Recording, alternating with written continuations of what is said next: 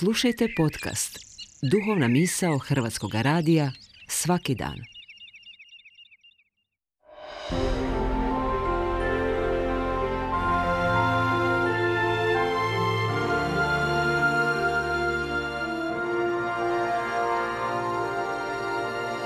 Duhovna misao. Urednica je Blaženka Jančić.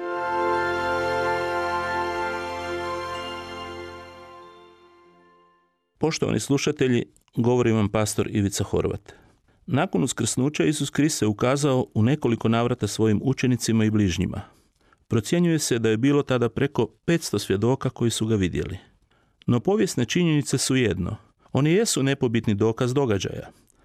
Ali osobno iskusiti uskrs, živjeti snagu uskrsa u svakodnevnom životu nije moguće bez žive vjere. Evanđelist Luka nam donosi u 24. poglavlju izvještaj o dvojici Isusovih učenika koji se u nedjelju na dan uskrsnuća popodne vraćaju iz Jeruzalema prema mjestu Emaus.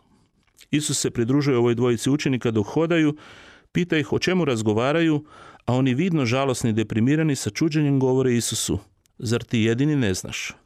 Pa glavari svećenički i vođe naroda uhvatili su i razapeli Isusa Nazarečanina. Bio je silan prorok. Mislili smo da će on otkupiti i izbaviti Izrael.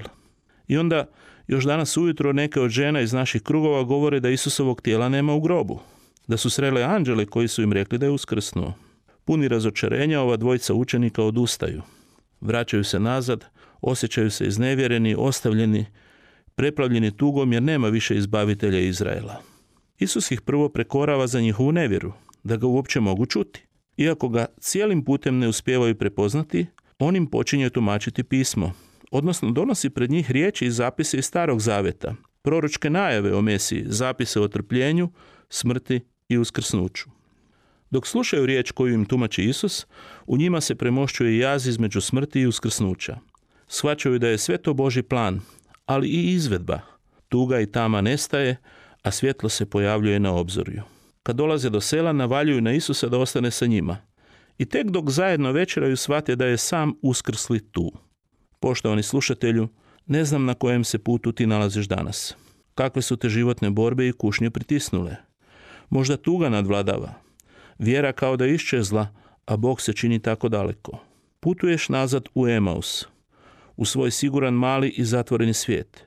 Ništa od velikog poziva punine života i poslanja. Želim te ohrabriti.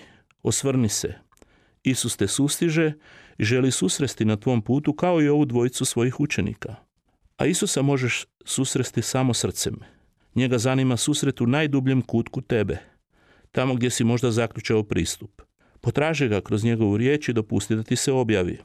Ova dvojica učenika govore, zar nam nisu gorjela srca dok nam je tumačio pisma? Kakav susret? Večerali su sa onim koji za sebe kaže da je kruh života.